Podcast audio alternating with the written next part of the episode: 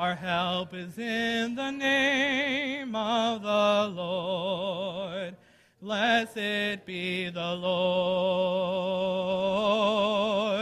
who would not give us up.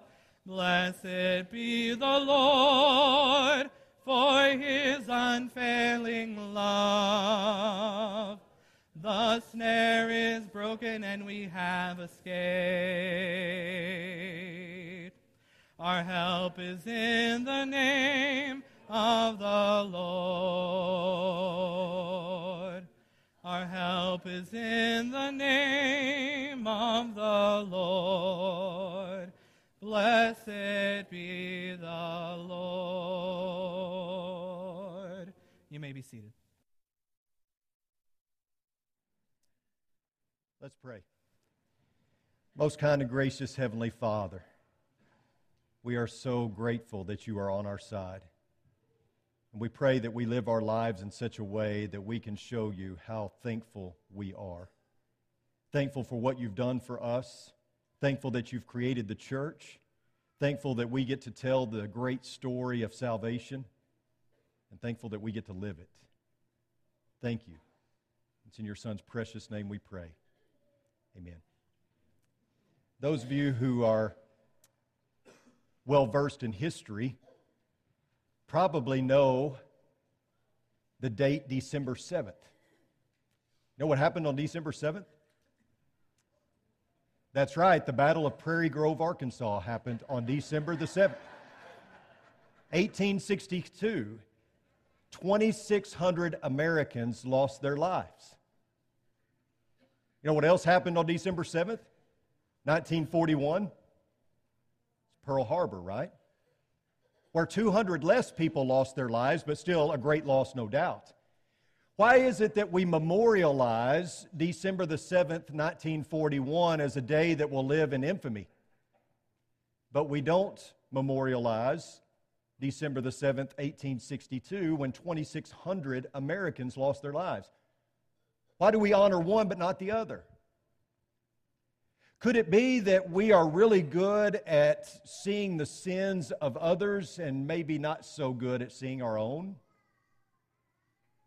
Could it be that it's easier to memorialize or to think about and reflect upon and get angry about even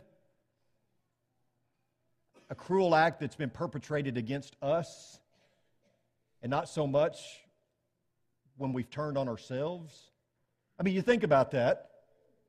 2,600 Americans lost their lives because we couldn't get along.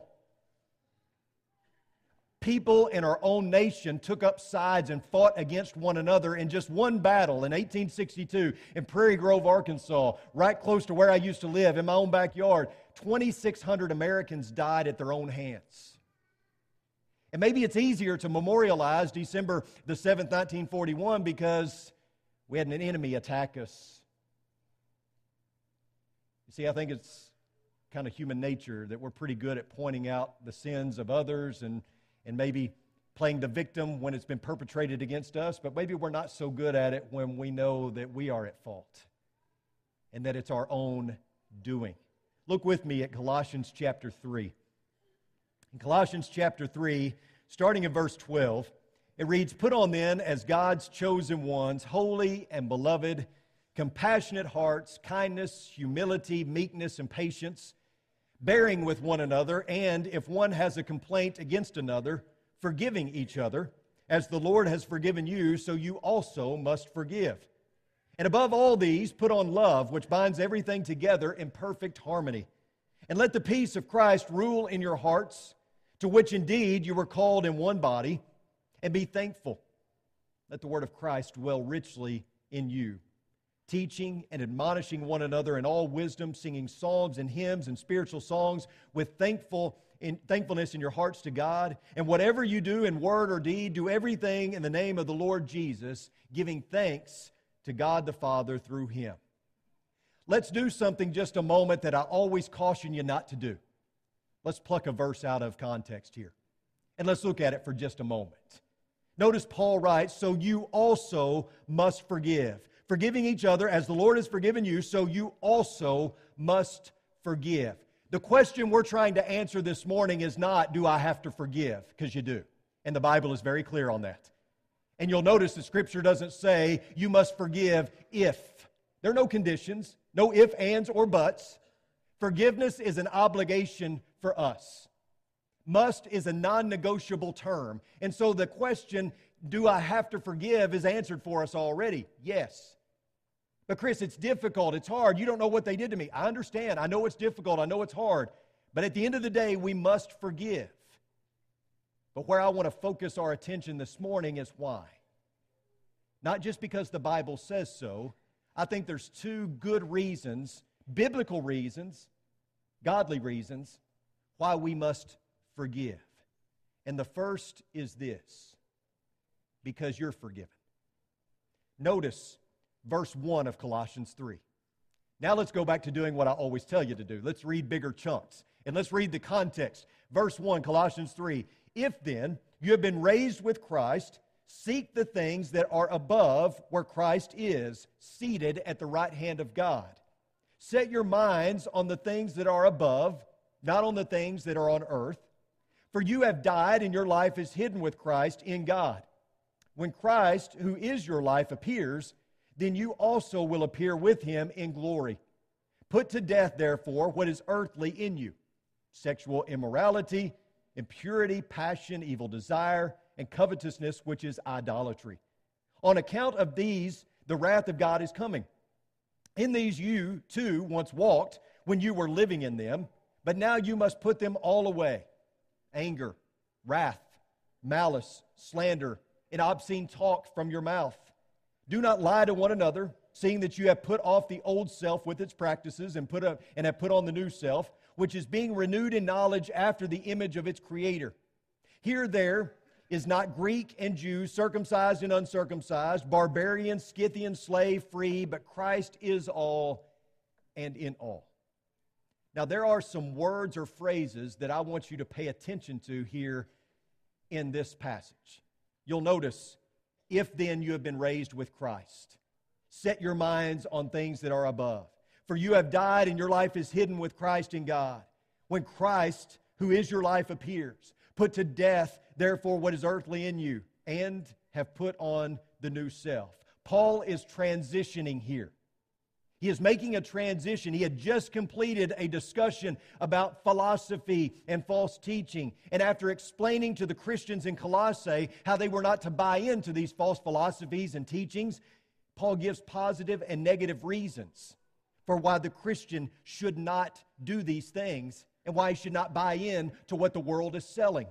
Chapter 3 is a continuation of this thought. Paul is moving here from the, from the warning to the reason, and the reason why they should avoid worldly principles is because, quite simply, they don't belong to the world. They used to, but they don't anymore. And so Paul is telling them the reason you avoid all these things is because you're different. You're not like the world around you. You have been immersed with Christ. You've been raised with Christ in baptism. These people had shared in Jesus' burial and resurrection. And so Paul says, if then you have been raised with Christ, which they had, then you approach life differently.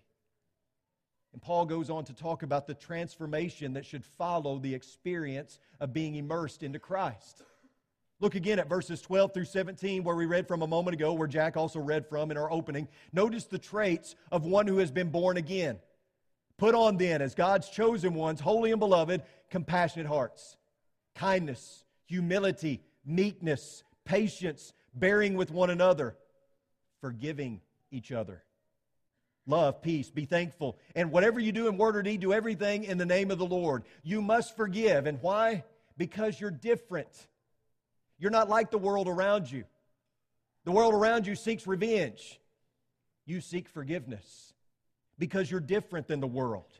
You set your mind on the things above, not on the things that are on earth. You put to death what is earthly in you. You don't act like the world. You don't talk like the world. You don't think like the world. You don't, you don't speak like the world. You have put on the new self, and you are being renewed in knowledge after the image of the Creator.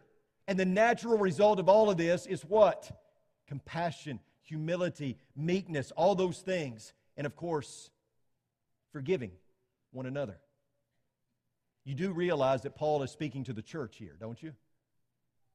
He's not speaking to prospective Christians. He's speaking to people who were already Christians. And wouldn't you think that this would be a moot point? Why do you think that he would even have to mention this? I mean, surely Christians understand forgiveness, don't they? Why would you even have to talk about forgiveness to a people who has been forgiven?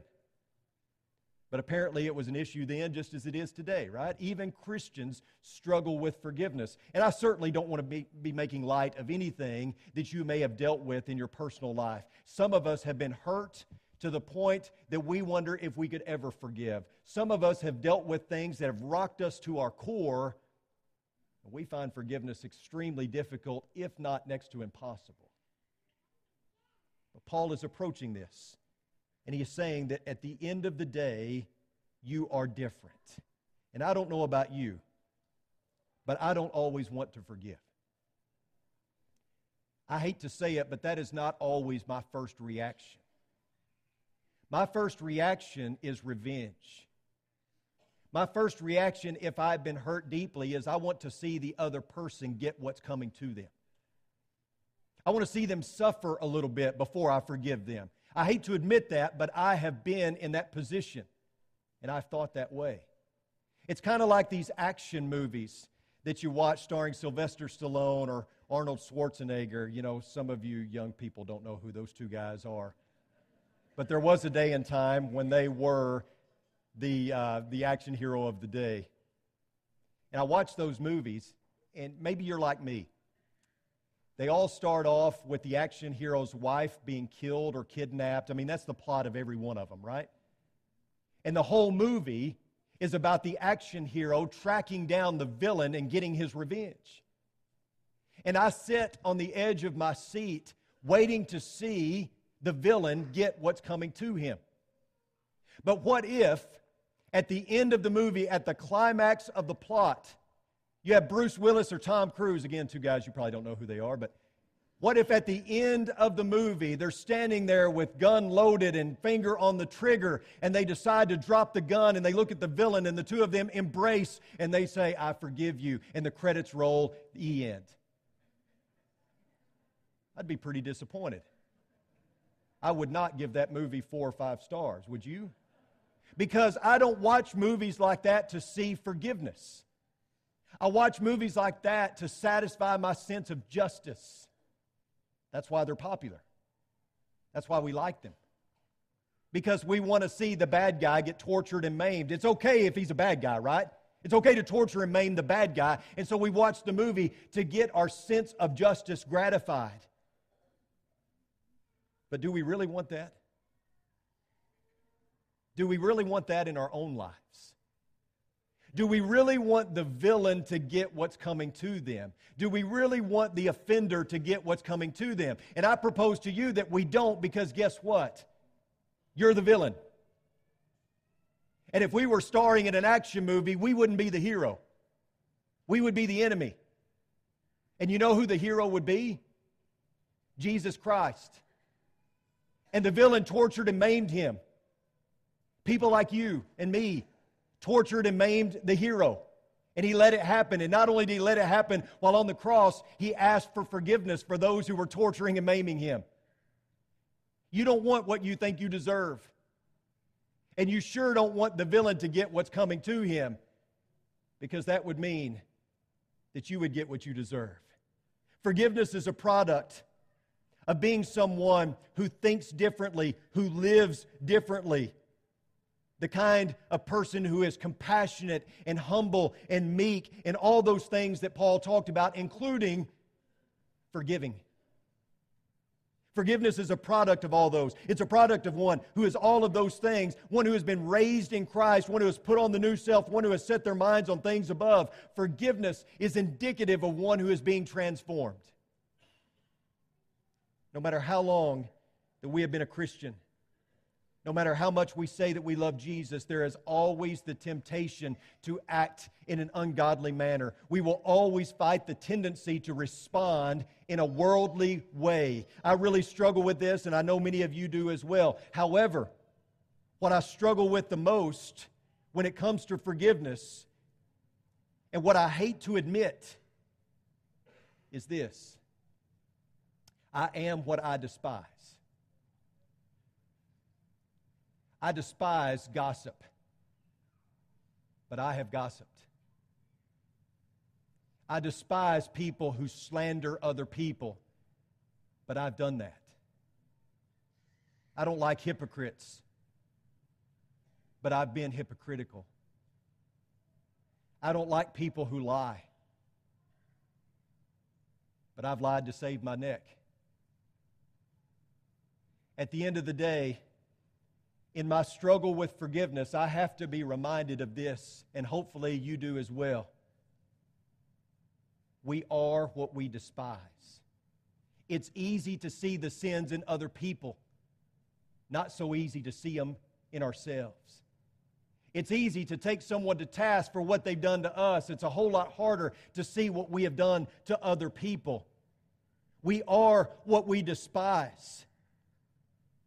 On June the 17th, 2015, a 21 year old Caucasian man by the name of Dylann Roof walked into the Emanuel African Methodist Episcopal Church in Charleston, South Carolina, and he sat down with 12 others for a Bible study at the church. And as the Bible study concluded, everyone closed their eyes to pray. And at that point, Dylann Roof stood up and pulled a gun and began firing while shouting racial slurs. Roof reloaded his gun five times. Six women and three men were killed. And at the trial for Dylann Roof, many congregants from the Emanuel African Methodist Episcopal Church were present.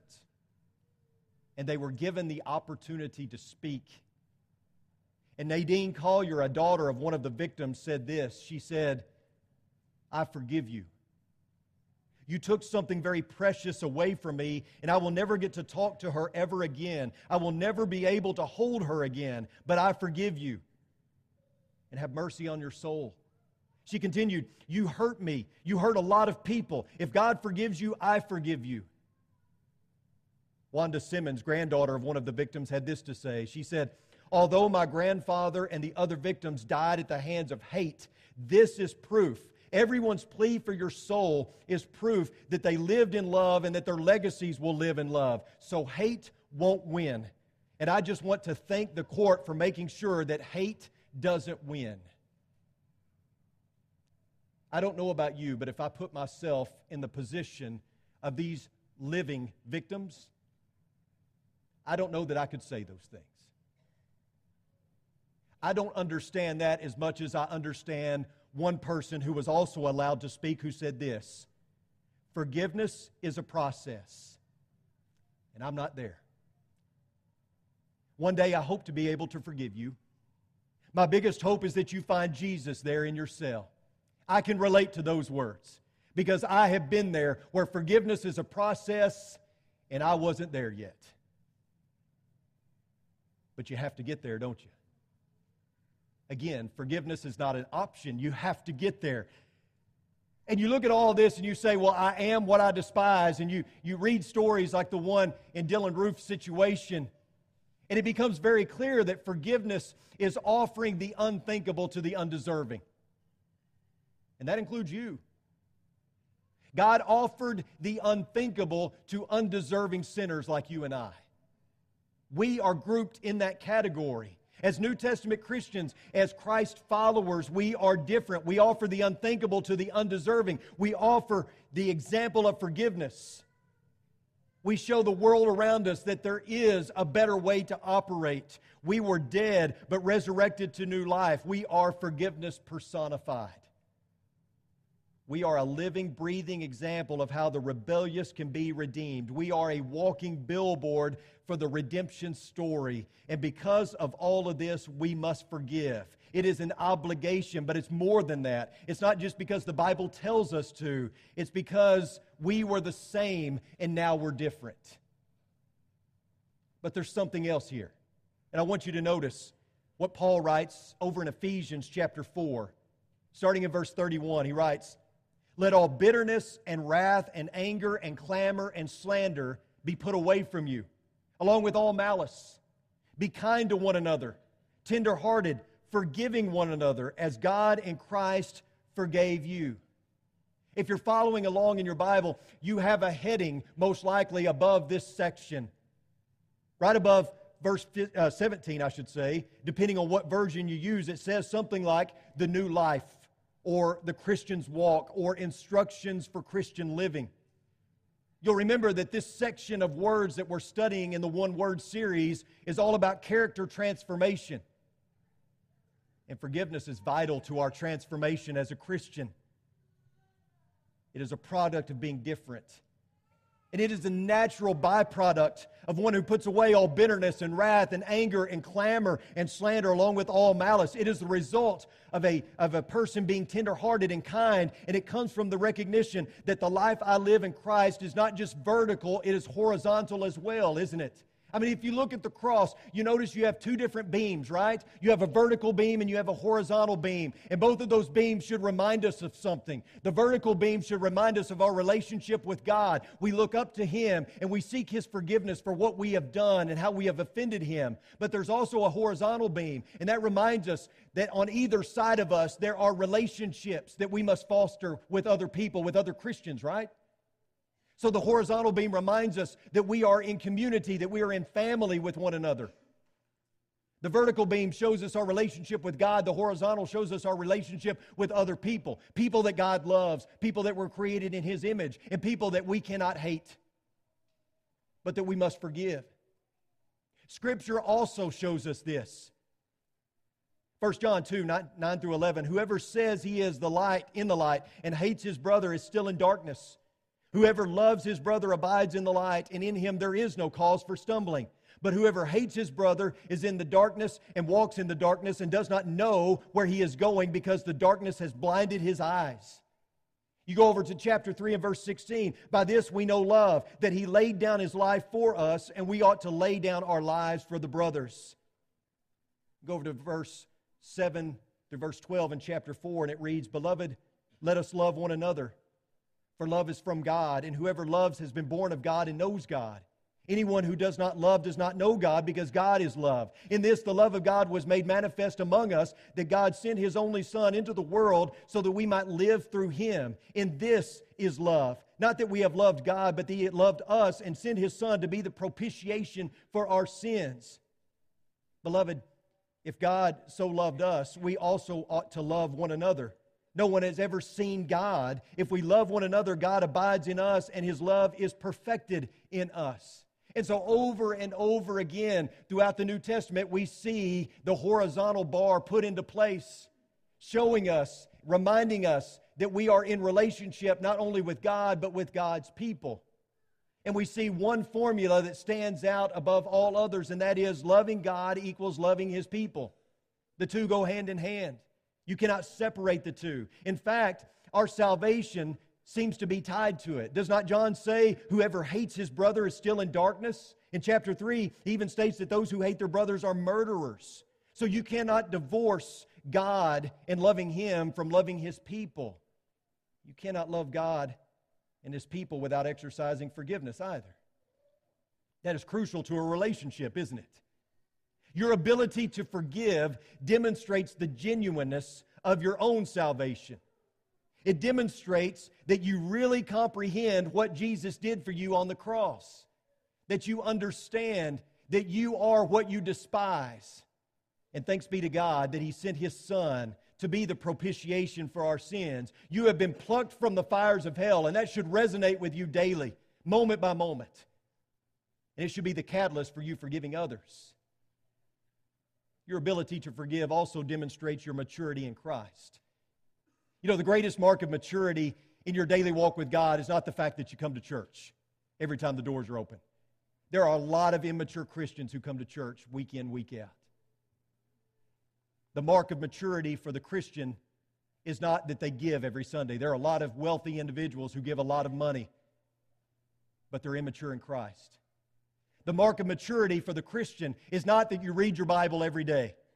There are a lot of people who read their Bible, who can memorize and, and quote parts of the Bible, maybe large sections of the Bible, but they're not living it. I submit to you that the greatest test, the biggest mark for our maturity in Christianity is your ability to forgive. That's it. I, I think the biggest test for our Christian maturity is can we forgive? Are we willing to forgive? Can we let it go? You must forgive. And the reason why is because you are different. You're not like the world around you. You used to be. You used to be just like the world around you, but you're different now. You have been forgiven. Therefore, you, you put away all anger and wrath and malice, and the love of Christ dwells in you. And you must forgive because Paul said, just as God has forgiven you. So you've been forgiven. Understand, this is not merely an obligation. Forgiveness shouldn't be met as my Christian duty. I just have to do it. Don't like to, but I've got to do it. Forgiveness should define us as a Christian. Forgiveness is a product of the heart. It's the result of love. It is character, not duty. It is stemming from a deep and profound understanding that we are what we despise. Our salvation depends on it. And therefore, we can't be stingy with it. I have an illustration to tie all this together. And rather than me just say it to you, I'm going to let you see it. I hope that's okay. But this is a short two minute news report that sums up everything that I've just said.